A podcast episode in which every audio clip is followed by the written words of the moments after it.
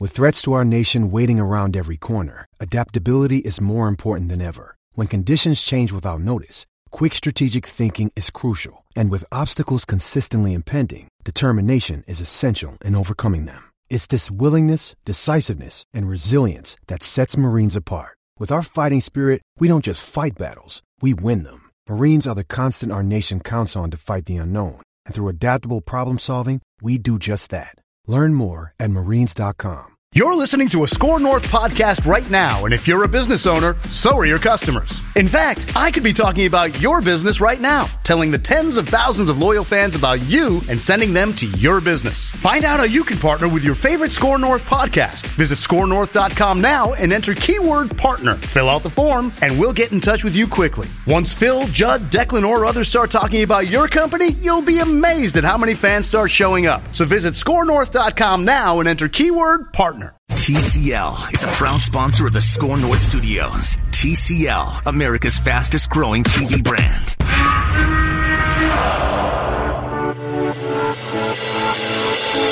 It's Purple Daily.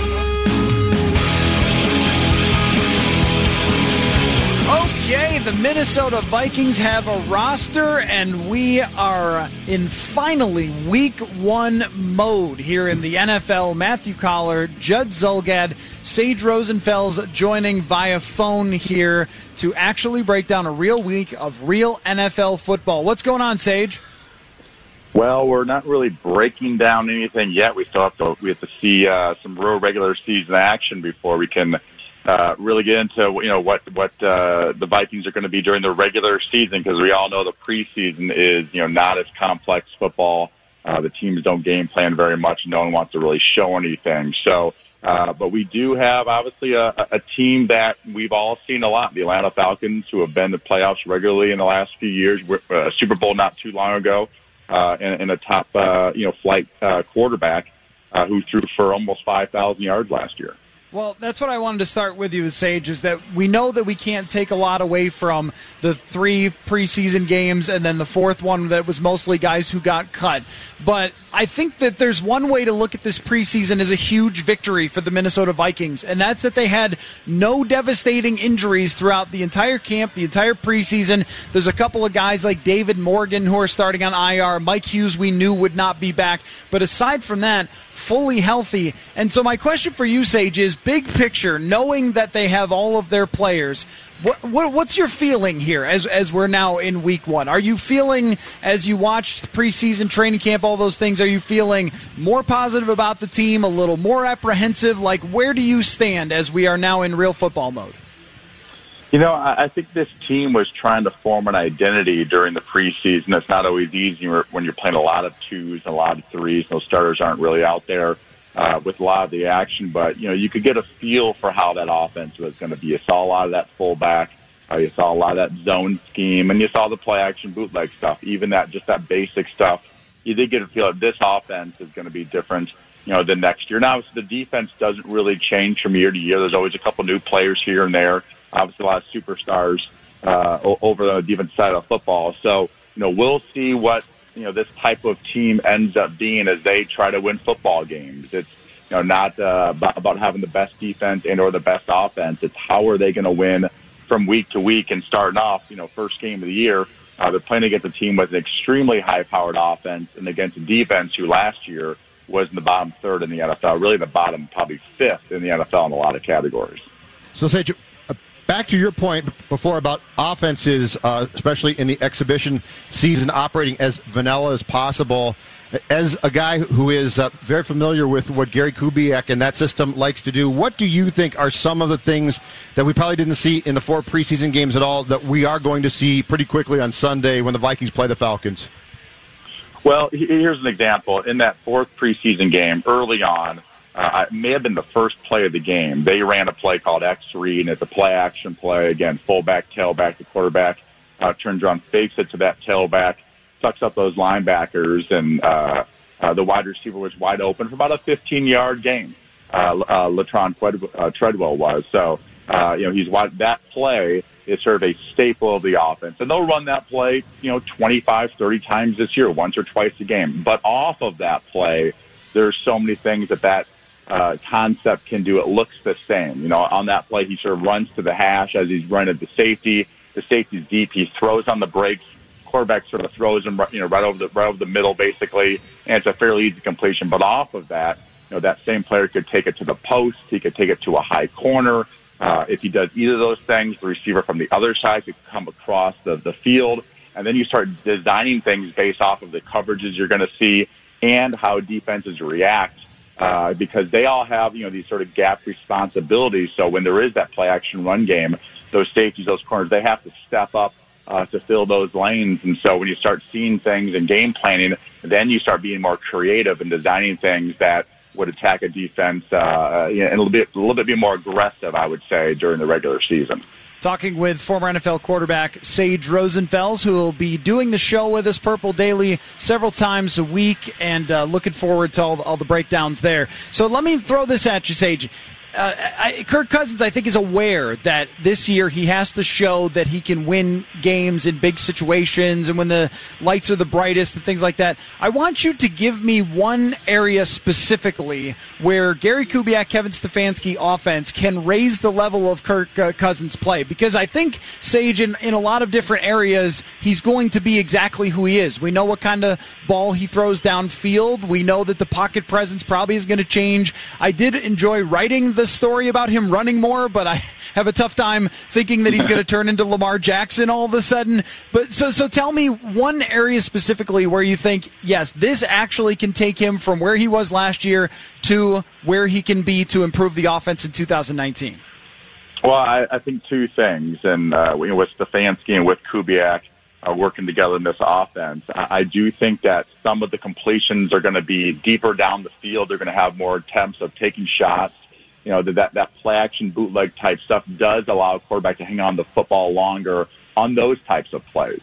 Uh, it allows those receivers to get down the field, and Cousins is good at throwing the deep ball. So, uh, you know, those are the types of plays I think that I expect that we'll see more this year than, than we saw last year. The second thing I think is on that straight drop back stuff that they're not going to have him just standing in the pocket, holding on the football, pat, pat, pat, two, two hitches, three hitches, four hitches I think that when they do more of that drop back, uh, a passing game, it's going to be to, he needs to get the ball out of his hands. You watch Tom Brady anymore, you watch a lot of these guys, they get the ball out of their hands quick, in particular the quarterbacks that, you know, don't run around like, you know, Russell Wilson, Aaron Rodgers, those types of guys. Get the ball out of your hands, get in the playmakers' uh, hands and, let, and let them do the work, you know, down the field. So my guess is that they'll, uh, rather than last year, it seemed like a lot of shotgun, Kirk holding on to the football, sometimes good things happen, sometimes bad things happen in those situations. My guess in the straight drop back passing game, it's going to be more quick stuff. So, so uh, Kirk can read the defense, which we all know he can. He's a very smart guy, very cerebral guy, understands defenses, uh, and, and he can read the defense and get the ball in his hands quickly. Sage, as we get set for game one right now, what is your faith in, in this uh, retinkered, I guess would be the best word, offensive line? Well, I think what uh, I think about this type of offense, and I was in it in 2006 in Houston. You know, the Gary Kubiak and, and young Kyle Shanahan. Uh, you know, Mike Sherman was on that staff. They came into Houston on that team, uh, and you know, a lot of those offensive linemen were there in the previous years in which the Texans had uh, almost no success. You know, throwing the football or running the football. I mean, David Carr was getting sacked 70 times a season. It seemed like during those times, and so, but they had the ability to take basically the same guys uh, and I believe Carr was sacked maybe in the you know mid 30s to low 40s that year, which still isn't great. Uh, but they know how to uh, you know sort sort of make the line work well together. Uh, again, in that zone scheme, but also in pass protection, they understand that for the most part how to help uh, you know those linemen out when they know they have a disadvantage. When maybe we're going against a premier pass rusher, uh, you know they'll have a, a chip uh, by a tight end or a running back or at least a presence to make it not so easy, uh, you know, on that defensive end. And so they do a really good job, I think, of trying to sort of protect that offensive line to try to make them uh, better. One part of it is the actual, you know, teaching of the offensive line play. And I think the second thing is really how you call a game. Again, we're going to see third and 12s this year, uh, which you have a very, you have like a 7% chance of getting a first down we'll see things that let's not make it worse. Let's get the ball out of the quarterback's hands. Let's do a three-step drop. Maybe it's a quick slant. Maybe it hits for 12, 13 yards and gets a first down. But let's not compound a bad situation, which a third and long already is, and which this is not Kirk's strength as to sit back there in the pocket, as I said, and you know try to make things happen in a bad situation. So try to protect that offensive line a little bit as well with the way you call a football game. Sage, give me your best guess uh, starting Sunday. How how is this going to work? So Kubiak's in the booth, Stefanski's downstairs. Is is there time for Stefanski to, to run ideas by Gary? Is Gary going to, to run ideas by Kevin? When, when you introduce a veteran like Gary, who has you know called plays and and is a valuable resource for sure to Kevin, but the game is going pretty quickly. How does this sort of play out in your mind?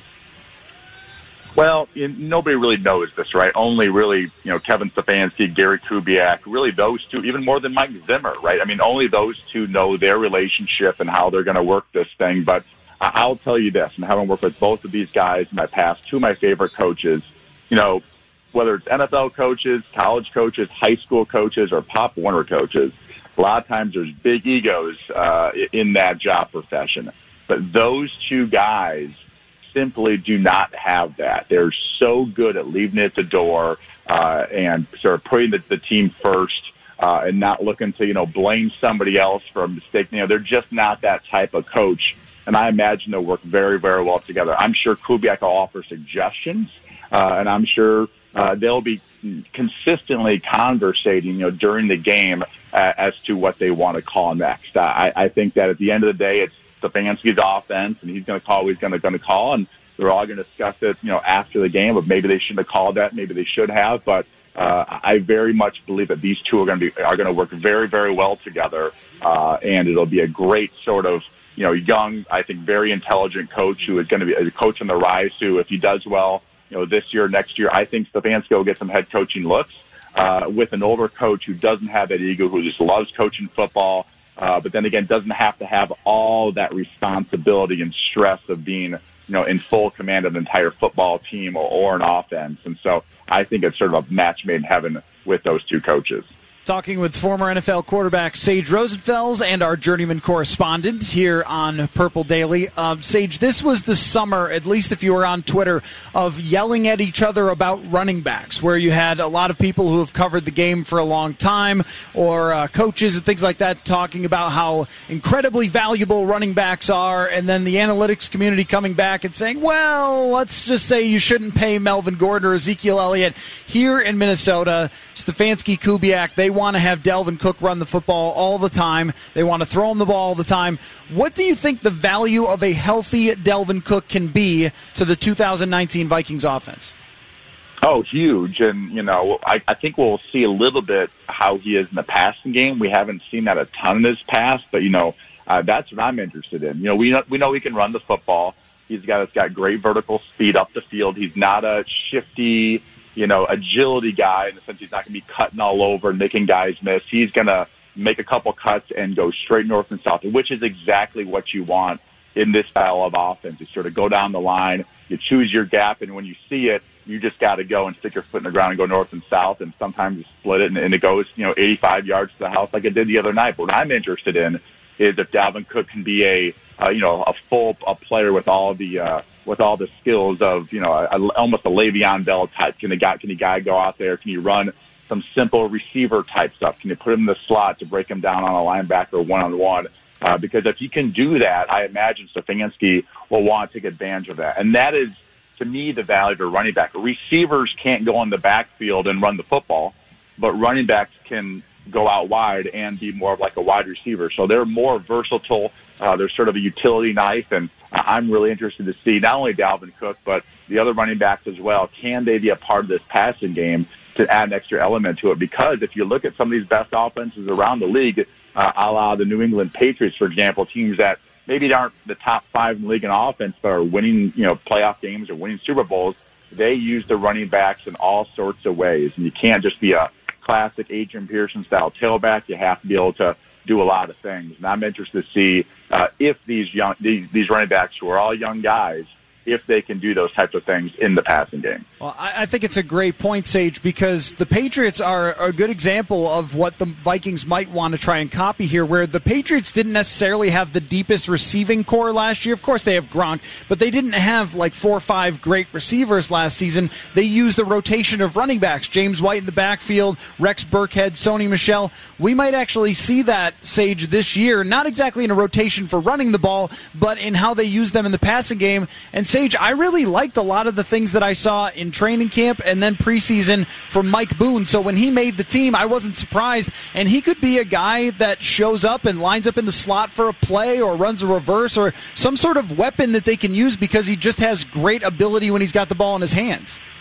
One, I think it's helpful, and again, we haven't seen him much in the passing game, but when you see him back there returning kickoffs and things like that, uh, obviously he's fairly good at catching the football. So uh, you know, that it will be interesting to see. And, and you know, I, I do believe, by the way, going back to the beginning of the conversation about the value of a running back, yes, the value of running back in some ways has gone down. In particular, I think, you know, that premier running back of pain, you know, again, the Vikings would know a guy like Adrian, uh, but you see it around the league now. Melvin Gordon's holding out, Zeke Elliott's holding out down in Dallas, you know, trying to get twelve, fifteen million dollars a year. I don't believe in that sort of business model unless uh, and again, it, super talented guys. I would rather have three or four really good backs. Uh, you know, these guys are all cheap, by the way. You know, even Dalvin Cook being a first rounder, this is not, we're not talking about twelve, fifteen million dollars a year. So I'd have really a committee uh, of younger guys uh, who can do multiple things. And that's what the Patriots do. They don't pay anybody big money. Uh, and my guess is if uh, Sony Michel, when he's up for a, a free agent here in a couple years, they're not going to pay him, you know, ten, twelve million dollars a year. They want to pay, you know, guys two million, three million, a couple of young guys who can come in and do multiple things.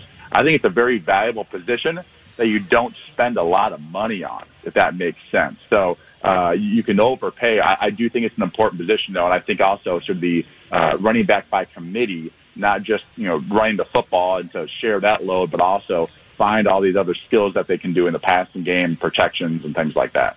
Yeah, I agree with you. And when it comes to the value, if you have a guy who can uh, just go 85 yards for a touchdown you give him the ball, it's pretty good for your offense. Um, Sage, last thing for you. You came out to two practices, and you and I were talking at one of them, and you were watching Jake Browning, and you said, you know what? I think they might like this Jake Browning guy. He's doing some good things out there. And I kind of shrugged, like, oh, well, he's the fourth quarterback at the moment. But the Vikings decide to keep Jake Browning on the practice squad. Mannion is number two obviously Kirk Cousins as number one. I'm curious what it was that you saw from Jake Browning that made you write about this. You saw it the same way as the Vikings did. Well, you know, I, I saw a guy again. I'm not. I first watched him, you know, obviously as some, some at Washington, you know, on those Saturday nights when I'm up at midnight and I can't go to sleep. Washington's playing Cal Berkeley, and so I'm watching that game. But I, I went to the Rose Bowl last year, and he didn't play great in that game. Uh, but I sort of knew, you know, the previous years the team really relied on him. He won a lot of big football games, and you know, so that always interests me that you know the NFL moment is not too big for him. And I saw him early in those preseason games shoot. Maybe it was those first couple throws of that first preseason game. I just remember how nervous I was, and I was just hoping, you know, Brian Schottenheimer, my coach at the time, would call screens, and so I can get some sort of completion because I was so nervous uh, playing NFL game. You could tell very early he was not, and he throws an accurate football uh, you could tell by the way he, you know, in and out of the huddle and the way that sort of runs that offense. Uh, he felt comfortable. Uh, and again, he throws a nice ball, and I think he's fairly accurate. So, um, you know, is he a developmental guy that could be a starter someday? You know, I don't think so, but you know, could be a guy that ends up being a backup and uh, a great part of this organization for a long time. Uh, and supports the starter and is a great teammate and all these aspects that you want in your backup quarterbacks. I think he could, you know, be that guy. And again, you know, maybe it's a, a sort of a Jason Garrett type of situation. You know, Jason, not a great athlete, uh, you know, not a, a huge arm by any means, but a guy that sort of game manager uh, and ended up being Troy Aikman's backup for a long time, sort of in a you know assistant coach role. Uh, if anything, played well in a couple ball games he had to play in, and had a 12-year NFL career. Now he's the Dallas Cowboys head coach, and so I could see you know Browning without the big arm, uh, but just about the way he held himself, the way he moved around the pocket, the way he made some accurate throws, and, and I thought did a pretty good job of, of not throwing balls in traffic and just sort of running the offense. did a nice job. I can see why they put him uh, on that practice squad and kept him around, in particular because they didn't keep a third string quarterback. Well, Sage, that's why we have you around all season long to break it down for us. And uh, we'll be back uh, Wednesday on the show, and we can truly dive into previewing. Uh, Vikings X's and O's of the Falcons. Yes, Vikings. yes, we could do it. Uh, we'll get your thoughts on Matt Ryan then and everything else, and we'll really start to dive into the game. So, Sage, I'm looking forward to it, man. Thanks for coming on. All right, guys. Good chat Wednesday. Sage Rosenfels, our journeyman correspondent. Uh, we're going to take a break here, and when we come back, uh, we're debuting a new thing. We're uh, this is uh, N- NFL Law and Order, where we try to convict the Vikings or defend the Vikings in court against some accusations. And Judd, you have Vikings accusations as it pertains to the kicker. We will explain when we come back. Kicker and punter and holder. When we come Oh, the whole thing. you're listening to Purple, Multiple indictments. Purple Daily here on Score North. Football fans, it's Mackey here for Federated Insurance. You might not know this about me, but I've been a business owner a couple different times in my life. I can relate to the roller coaster ride, the never ending sea of problems to solve, the exhilaration of those incremental wins. If you're a business owner, I recommend getting to know Federated, which has over a century of experience in protecting businesses and making them as successful as they can be. You want a company like Federated standing behind your business. Visit federatedinsurance.com to find your local representative. Federated Mutual Insurance Company. It's our business to protect yours.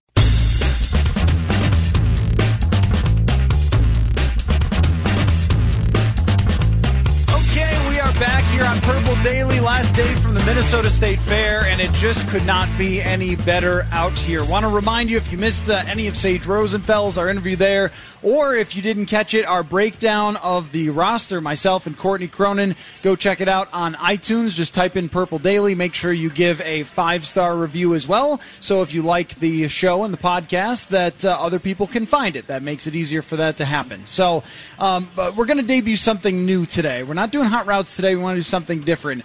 NFL Law and Order or Vikings Law and Order here because Judd, you texted Whatever you me call it. Yep. over the weekend Yes. and said that you would like to try to indict the Vikings for malpractice. So let us begin. On Purple Daily, our coverage is represented by two separate but equally important groups the reporters who gather information and the analysts who criticize the team. These are their stories. All right, Judd. Okay, so you want to indict the Vikings for malpractice for kicking, punting, and holding. Go ahead and state your case. Actually, I'm going to be very specific, and the and the indictment is not malpractice, although that would be fine. But this is not a civil proceeding. This is a criminal one. So on the indictment, I am I am indicting Rick Spielman and the Minnesota Vikings for depraved indifference to special teams. All right, depraved indifference. So I am not. This is not. I don't think they purposely did this, but the end result is so poor and so bad. The depraved indifference, of course, is the acquisition of uh, Kaare Vedvik from the Baltimore Ravens for a fifth-round draft pick. That's new New York Jet Kaare Vedvik. You haven't heard. So I am looking for. So I'm even going to leave out the whole punting thing because you got you got to a place that you could actually argue is fine legally, football wise, but the way you got there is not fine. And and my stance is this: the indictment is being handed down because Mr. Spielman has told us how many times, in how many different ways, in how many press conferences, how much he values draft picks. He literally took one to the restroom and flushed it down the toilet. Depraved indifference of kicking. Okay, And punting, I guess. Let, let me uh, use a uh, well practiced, all's well that ends well defense, Judd. They ended up with an experienced kicker who was one of the highest field goal percentages ever in Dan Bailey. He won the job. If they had just brought someone else in for a kicking competition and Dan Bailey beat him, we would have said, oh, no big deal. He just beat the younger guy. And then on the day where everybody gets cut down, they find a veteran punter who is a very good holder, apparently, is really experienced there. That's something Matt Wile, I guess, could not do very well. And so at the end of training camp, yes, they flushed one fifth round pick, but they end up with an experienced kicker, an experienced punter, so all is well. That ends well. They're okay in this position of special teams. But you're then overlooking the fact that they completely bungled how they got there, and any rank amateur football fan, heck me, could have gotten them there. You didn't have to go through the Vedvik thing was, and, here here's why I'm indicting the Vikings to teach them a lesson here. Okay, here's why I'm doing it. Here's why the lesson becomes important because you not only tell me that you love your draft picks and they're absolutely essential to your the lifeblood. And Stefon Diggs is a fifth round pick, so now you can't come back and tell me, oh, that's okay. It's just a, a fifth round pick. You have to choose a path here. But the other reason is this: poor Vedvik had no chance with this head coach. Daniel Car- you know what I did? I let you skate last year. You were on probation. Daniel Carlson, I let you skate on that one. You used a draft pick, fifth round again, right? On Daniel Carlson. Mm-hmm and he came here, and he clearly is not a bad kicker. Had, had has had success in Oakland since, but he came here, became a mental mess in the preseason. The second game in Green Bay, I don't have to go back to that. But after that, you said, okay, Rick, now you know. I'm going to allow you off on probation here, but never repeat the mistake of a young kicker for Zim again. And a year later, you did it. That's why. That's why this time, I'm going tougher. Okay, I think the best you've got and I, and I understand there's a pattern of behavior is what you're getting. Yes, to. I'm establishing a pattern of behavior, I, which every good lawyer But does. I think I think the best that you've got here, giving away a fifth round pick, considering that the fifth round pick the Vikings made this year is on the practice squad, didn't even make the team. Most of them don't fifth, sixth, seventh round picks. That that's all you give up. The best we can do for a deal is petty larceny. Like, yeah. oh no, no, no, no! I'm not. I'm not. No, uh, I'm not dealing down to that. However, that yes, no yes, they were maybe. How about this? Reckless endangerment. Reckless endangerment. All right, now you're talking a little bit more. They endangered yeah. the situation, but they did not ultimately cause any harm. I am, aside from the small price of a fifth round. Pick. I am not going down to deal. a Class E. misdemeanor here. I'm not allowing you to talk this down. This is the second year. In, in my God, lessons must be learned. All right, lessons uh, must be learned. Uh, Judge Harrison, what do we think, uh, Jonathan? Well, Judge Zulgad found and established a pattern of behavior, so I'm going to find I'm going to find that the Vikings are guilty of this for reckless endangerment of their draft picks. I'm going to find them another fifth round pick since they seem so keen on using fifth round picks on special teamers. They now lose their next fifth round pick. I will see you at the grand jury. You are going to have so to grand jury uh, proceedings. That's that's what this is. Now we're going proceeding to trial. All right. So now and then we're going to have to do this, and I look forward to it uh, in the future of charging the Vikings for the, with different things. Just for the uh, for the open. Manny voiceover. That's why we have to do it. Uh, all right. Well, let's talk a little bit more about this, Judd. They end up finding their punter. Dan Bailey is fine. Kaare Vedvik will now become the best Jets kicker of all time. I think that's unquestioned, right? And yep. uh, Matt Wile is gone, so the guy who could not figure out how to hold for his kicker is gone. Now Dan Bailey should be better because of that, we assume. Clearly, they thought that part of Dan Bailey's problems last year was because he did not have a very good holder, and I think there's something to that. As much as I get to this conversation and go, I don't know, what am I supposed to tell you? Hold the ball, man. Um, there is something to that of a holder being able to put it down the right way in the right rhythm for his kicker. And overall, at the end of the season, I think we'll probably look at this and say their kicking and punting was okay. I don't expect it to be the best in the league. I think Dan Bailey is over his prime. This punter has been doing it for a very long time. He's nothing overly impressive with but he's his here to hold, man. But he is here he's to made hold. it clear he's here to hold. I think he'll be fine. This this to me situation, and this is just my guess. This might go for a write that down that blows up in my face. But even though it took a long way to get here and it was weird and hilarious, we still got to a spot where I would bet more money on the kicking being fine, over 80% of field goals good, and the punting being fine and not giving up punt returns for touchdown. I would put more money on that than I would this thing's a disaster. I have a question for you now, though. Okay. To go back to 2018. You had, now, Ryan Quigley in 2017 was not great, but I think he was serviceable. Probably mm-hmm. is that a fair word? At the end of training camp last year, right around this time, you decide to pick up Matt Wile, who I believe had been waived by Pittsburgh, right? And you jettison Quigley at that point and make Wile your punter. But more importantly, now from what, what we're finding out, or just as importantly, probably Matthew Coller, you make him your holder as well. And now we're basically told that he wasn't good at that job which meant that you sent you set Daniel Carlson up in more ways than one to fail.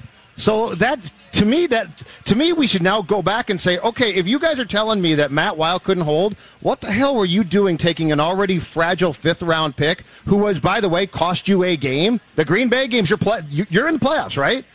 What were you doing? Having Matt Wile show up in early September, and then I guess saying uh, he really can't hold well, but ah, what the heck? Well, they probably That's a did, weird they one. probably didn't know he couldn't hold well, but it is weird considering that Ryan Quigley was good at it. Yes. That he and Kai Forbath seemed to have a really good rapport, and Forbath kicked extremely well when it came to the field goals for them. So Quigley was doing it for Daniel Carlson the entire preseason and camp when he won the job, and then you sort of pull the rug out from under him and bring in another guy who you don't know. So what they're really guilty here of is constantly overthinking things that are probably fine and negligible in the differences between good and bad. I mean, for punting, for example, if Ryan Quigley, who I don't believe has gotten a job since, so maybe nobody thought that he was a great punter anymore, and he was like 35, I think, but they overthought that one in that Quigley could kick it 42, 43 yards. Their net was going to be somewhere around 40. And if he was slightly better at the holding thing and had a rapport with Daniel Carlson, then why would it make sense to go to Matt Wile? And if Matt Wile's punting was totally fine, so you find somebody else to hold, but no, we can't do that. We got to bring in a new guy to hold. Right. It's like just when just when Dan Bailey kicks a 54 yarder and seems to be figuring it out with Wile, then they get rid of him, and now he's got to get chemistry with a new guy, and it's just this constant like carousel of you get off the bus, you get on the bus. We got a new kicker, new punter, new holder, this and this and this, and I just am not sure why they couldn't have just stuck with what worked as opposed to chasing their tail, sending draft picks places, using draft picks on specialists, and there's a new long snapper here too now, and I mean all of it just sort of screams of you don't really know what you're doing, and you're just hoping to have rolled the dice and have it work. And is this Rick? Is this Mike? And, and the thing that I don't get for for Mike's purposes is kicker, long snapper, and punter. I don't need great ones, but I want to find reliable ones, preferably guys who who have been around for a while. Give them those jobs and then walk away from it. Like this constant tinkering. If you you had a, young head coach who had grown up in special teams and said, "I can identify these guys. I can do." Okay, I sort of get that. But Mike seems to it seems to me that Mike can't stand it, these people for the most part. So no, but I mean Yeah. seriously, No, right, just yeah. get them get them what what they've got now. Bailey and Colquitt, get them a couple of older guys and just say, "Okay, you're going to miss some. Mike's going to get really peeved. He's probably going to yell and scream. You, you're going to be like, "Sorry, Mike." And then you're going to continue to do your, your job. This this thing of turning to like Carlson and Vedvik. I mean, tell me this aren't they mind bleeped from the second that, that they step foot in Eagan? Because the way I saw Carlson and Vedvik, by the way, that la- that first preseason game at Baltimore was unbelievable. And all of a sudden he gets here, and it's sort of like a gong show circus, and mm-hmm. the head coach clearly doesn't like kickers and punters. Yeah. And and the other thing too. So here, and so I I wrote this in my column at SKORNorth.com. The other frustrating thing is when you get a young guy you traded a fifth round pick for, tell him and everybody else the job. Like this whole thing of, I don't know if he's going to kick or punt. That doesn't do anybody Right. with that age. You're screwing around with people unnecessarily. Mm-hmm. Okay, if he's going to punt, awesome. He's going to punt. If he's going to kick, that's fine. But this whole thing of being, well, we've got this secret weapon and we're not going to tell you. At some point in time, do you really think the Chiefs are sitting there saying, "Oh my God, we play the Vikings in week blank, and we're not going to know what Vedvik's going to do"? Like it's going to help Vedvik Yeah. mentally to be like, "Here's your job. We're going to tell everyone now. Go win that job." having him compete for both jobs was silly and ridiculous. Yes. I mean it, it really was. It's- like, but it's being you- way too cute. If you wanted him to be the punter, then have him come in and compete with the punter. If you want him to be the kicker, have him come and compete with the kicker. But these guys who do it, the best ones. They spend their entire life working on one of those skills. Yeah. Were we to really think that one guy could master both of them in 2019 at that high of a level? So I, t- I totally agree with you there. But I think ultimately they ended up in the right position, which is have two veterans, and if it blows up in your face, at least you went with guys who were proven. I'm with you As that. opposed to just somebody like Vedvik who you had no idea what was going to happen once the guy started kicking football. So, you know, they ended up in the right spot. They ate their egos a little bit to have to cut him and let him go to New York, and I'm sure that you were right that there was a hefty debate that went on at uh, TCO Performance Center about whether to keep him or not, but. Uh, ultimately, they just couldn't keep a guy who couldn't do either one exceptionally well, even if they and that's gave up a partially fifth the- round pick. That's their fault. Um, let me ask you something else, Judd, before we take a break here. What else uh, was of interest to you on cutdown day? Uh, the trade for a cornerback was, which was what we talked about with Myron, I believe, on Friday's uh, Purple Daily. The fact that there has to be genuine concern is Xavier Rhodes is something wrong there, and so it it wasn't just like a depth pickup; it was that, but it's also a that Cardinals game was a little bit scary, and seeing Rhodes try and pivot and basically fell down. Uh, this is probably not completely unusual, but it is remarkable to me when you look at Diggs, Thielen, right? Two of the best in the league. And that drop off now from those two to the three guy, it's not just like, oh, you'll be fine. You're if if either one of those guys get, gets hurt, unless Beebe has something I have not seen, and I'm not even trying to say he's a bad player, but I he's okay. But the drop off there is huge. Uh, the Treadwell the Treadwell move had to hurt the pride as well Yeah. for Rick to basically come back and say, but Laquon Treadwell, when when you look up his stats, it's not just sort of a miss. It's he, abysmal. He did nothing. Yep. Troy Williamson in three years. So so it's apples to apples. It's three years and three years. Troy, who could not hang on to a football to save his life, he couldn't catch, has much better stats. Oh yeah, than yeah. Laquon. It's not really close. So that, but but yeah, the the drop off to me of Diggs Thielen to hey, who's your three? It's not small. It's it's a canyon. The longest reception from Laquon Treadwell in three years of playing here was 25 yards. Williamson had the longest catch of his each three seasons was way longer than Yep. that 46, 55, and 60 or something like that. Uh, I wrote more about the Laquon Treadwell thing at skornorth.com and basically dug into. Um, all the different things that had to go wrong for him to end up as one of the biggest busts in team history. And it's really fascinating that you could have basically said it from the very first week of his career where he didn't get into the game. And Thielen and Diggs were great against Tennessee in 2016. And it just looked like, where is this guy going to fit in? And then throughout that year, he couldn't get the details right. Last year, he couldn't catch the football. I mean, it's just been one thing after another. And he does lack a little bit of self awareness. He lacks a little bit of understanding and knowledge of the game. And all these things played together with uh, him becoming a, a bust and them letting him go. One thing that I would look back a little bit in for hindsight is John DeFilippo and Kirk Cousins last year throwing to him, playing him as much as they did early in the season. I mean, they were treating him as if he was a fine, totally legit, normal number three wide receiver, and he was not. He was one of the worst players at his position in the entire NFL. Pro Football Focus grades had him 126th out of 130 or something like that. I mean, he was like at the very, very bottom of the NFL. And so John DeFilippo came here as an offensive coordinator and looked at the guy and said, "Oh yeah, number three receiver, he's fine." And and in big situations, Kirk Cousins said, "Oh yeah, this is a guy I want to throw the ball to." Like what? Well, I mean, how did this even? How does this happen? I, I think that, that the conversation that we had up on this stage on Friday is exactly right. I think the Vikings had to cut Treadwell to save Cousins from himself. I think if you if you were dealing with a quarterback who was like, all right, if that guy plays, he's a decoy basically. You might have said we can keep Laquon because he, he can play special teams. I don't think he was a bad apple, No, a not, bad not a guy. bad guy. Not a bad guy at all. I think I think he didn't get it, but I don't think that, that he brought that into the locker room in a negative way. But after what we saw last year, you could not, in good conscience, I don't think, put Laquon Treadwell on the same football field as Kirk Cousins because Kirk Cousins proved that if if that was the read, he was going there. And I go back to week two, Green Bay. He, uh, of course, in that game, Laquon cut the only touchdown pass that he caught in his career. But I go back to the ball he tipped. And that was just like I said to myself, "You can't do this." There's three situations where Cousins threw to him in big moments of big games that were totally senseless.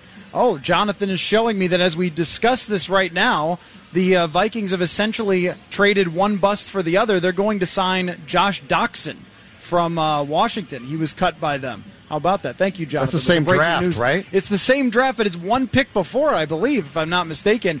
Uh, Doctson was not good in Washington, but was probably better than Treadwell was in Minnesota, if that makes sense.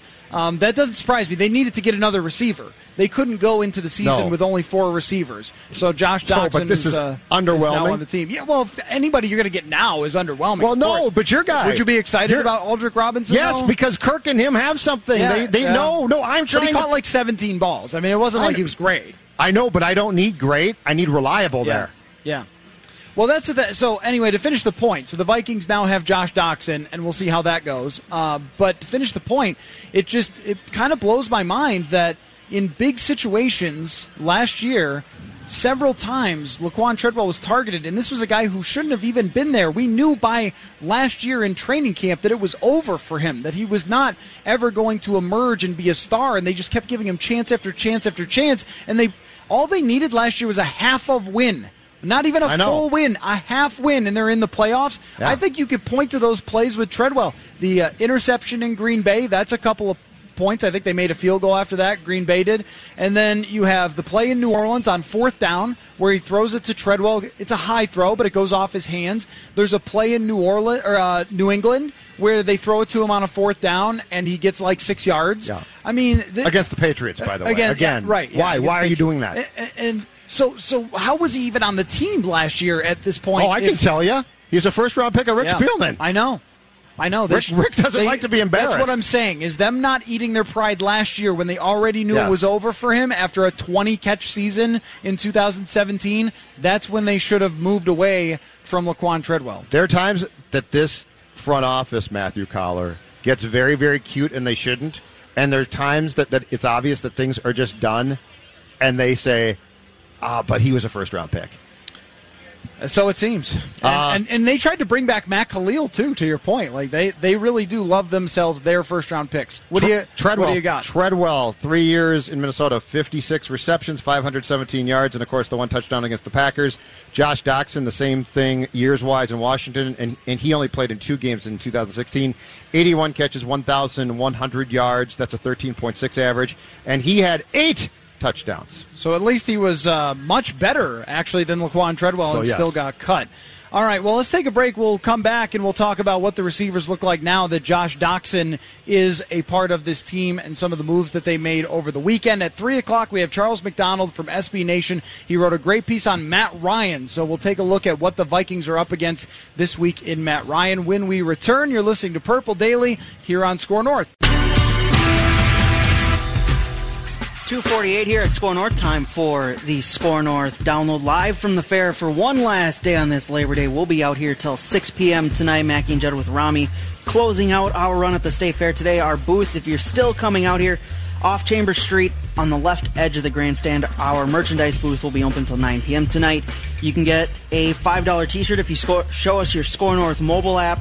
And also, we're donating all proceeds from the All Arise t shirts to Luis Arise's favorite charity, the Ronald McDonald House. And if you missed the breaking news last segment, the Vikings have agreed to terms with wide receiver Josh Doctson, who was cut by the Redskins over the weekend as part of their cuts. He was drafted in the same draft as Laquon Treadwell, but has been a little bit more productive, scoring eight touchdowns in his time there in Washington. That's been your SKOR North download. Now back to Purple Daily.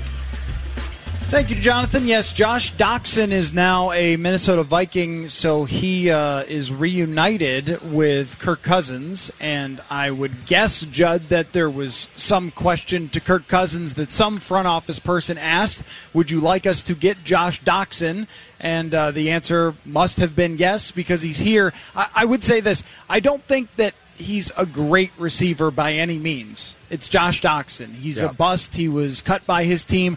But if you're asking me which guy would be more likely to have a halfway decent season, him or Laquon Treadwell, it's probably him. And if he is your now number five wide receiver with the potential throughout the year to move up and contribute occasionally, he is a big guy who every once in a while can go up and make a catch. This is the thing about Laquon Treadwell. He literally did nothing. Like there's not a single highlight of Laquan Treadwell. He made one one-handed catch against Green Bay at home in 2017, and that's it. With Doctson, at least he had a number of catches where people went, "Oh, maybe he could be halfway decent," and he just really wasn't. But uh, I think there's more there with Doctson than there was for Treadwell, and clearly Cousins must see something there as well that he thinks he can work with. So I think you traded bad for bad, but slightly better. So Doctson is is at least on NFL.com, Matthew listed at six two two oh five. Uh, in 2017, which would have been Cousins last year in Washington, he started 14 to 16 games, 35 catches, 502 yards, six touchdowns. That actually increased to 44 catches for 532 yards and two touchdowns. I think the key here is so, so, he was the 22nd pick in the 2016 draft, and Laquon was 23. But I think the key here is he comes here as a bust with like no expectations. Yes, yes. With Treadwell, every time, fair or not, as long as Treadwell stayed here, every time he ran the wrong route or, or wasn't quick enough or tipped a ball that got picked off, we didn't say, well, he's sort of been a bust, so we'll take what we can get. We said, that guy was a first round pick. Yeah. So Doctson comes here ha- having failed himself in Washington, but the perception here is, hey, if you get a decent year, that's great.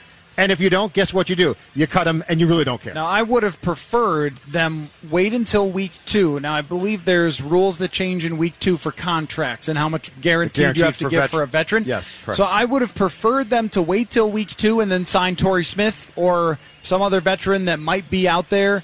But in terms of what you're going to get at this point in the game, this is about it. I mean, you're never going to get a star or a high quality receiver. It's just that you feel a little bit better about having five receivers as opposed to four, and at least someone who has played with Cousins before and made some plays. You said he's got eight touchdowns. I recall seeing a handful of these. I think there was a Six great, with Cousins There was a in great- 2017. yeah, right. There was a great catch that he made against. I want to say Seattle in a comeback game that he had out there in Seattle, where Blair Walsh I think missed three or four field goals in that game. Um, I know, shocking. Atlanta right? finally went back to Matt Bryant. I know, right? 44 years What- old. They're like, why- Blair, you stink. The, the other new guy stinks. Matt Bryant, you still I there? Know, I don't know why they brought in Blair to begin with. But I, I, I wouldn't say anything overly crazy positive about Josh Doctson when his team lets him go, other than he did play okay. If he has anything like that season, if he gets 20 to 30 catches with this team, then that's a huge victory over what your expectation with Treadwell is, which, like you said, running wrong routes, dropping balls, things like that.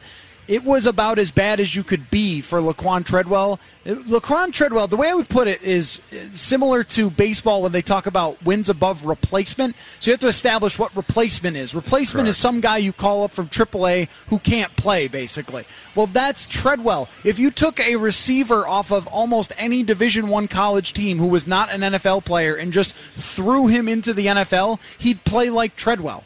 And so anybody who's above that gives you more value. And and again, this is a guy who's not going to be playing 40, 50% of the snaps. Early in the season last year, I looked this up. There was a game where Treadwell played 90% of snaps. That's insane. Right, but the Treadwell pr- problem is he he's a guy who gets called up from AAA, and the manager just plays him. yeah, they have to instead they, of saying they, have, they feel like they have to start him because he's a top prospect. instead of saying you're a something, yes. defensive replacement or you've got a skill set that I might use, him. you play him. Uh, so off that point too, am I selling this guy short? And what is your expectation for Bisi Johnson? Well, I think he's going to play a little. But I mean, do you is is, there a lot of there there in your opinion from watching him?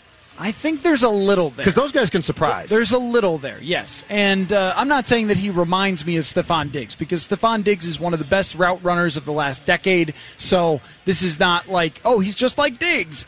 I think he is a guy that uh, his personality and his skill set match up really well with what succeeds in the NFL. So now I don't I don't mean this is like any sort of weird thing, but he's from Nigeria or his family's from Nigeria, and a lot of times the players who come from Nigeria, their families push like education and all those things. So like Ifeadi Odenigbo, him, Jack Tocho when he was here was not a great player, but real smart guy. So a lot of times they'll get these guys who are very smart, and Bisi is a really bright guy and he runs routes well and he's got good hands and he made a great catch on that two point conversion that should have actually counted but it didn't so i think there might be a little there i mean i, I would not jump deep into the bisi johnson Sure. pool but i would say in comparison to guys like stacy coley or rodney adams who they brought in here before he, I think he's on a So he different could be a three I think he could be a three. Yeah, I, Okay. I wouldn't be surprised. And I think he's got better hands than Beebe. The thing I worry about with Beebe is he had a very high drop rate in college,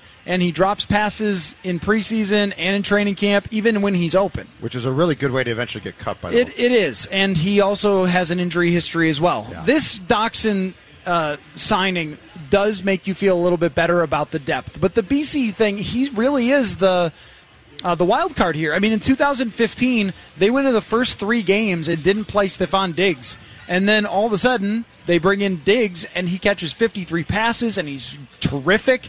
And their uh, um, receiving corps was immediately better with him. So you never know when one of those guys, if there's something actually there, is going to emerge. And that's what they're basically banking on right now. But the one thing you could say for Doctson that is a huge, huge deal is this guy has been a number one, number two wide receiver on a team before, and I'm not saying he played well, but if Thielen or Diggs goes down, can he survive a week? Can he make a couple of catches? As a two.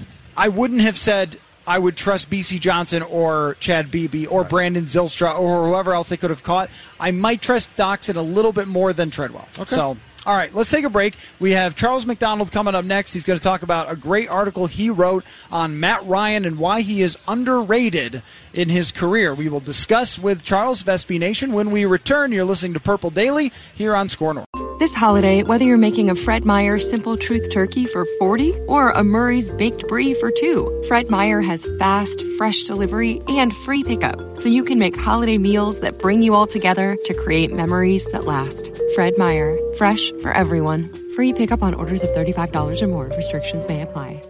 Get more ways to save at the Buy Five or More Save $1 each sale. Just buy five or more participating items and save a dollar each with card. Fred Meyer, fresh for everyone. The Venture X card from Capital One gives you more of what you love, like premium travel benefits and access to Taylor Swift tickets. Oh, I do love her. Earn five times miles on flights and 10 times miles on hotels through Capital One Travel. Enjoy your stay in Suite 13. Whoa, 13? That's Taylor's lucky number. Plus, get access to Taylor Swift The Eras Tour, presented by Capital One. Maybe I'll see you there. The Venture X card from Capital One. What's in your wallet? Terms apply. See CapitalOne.com for details.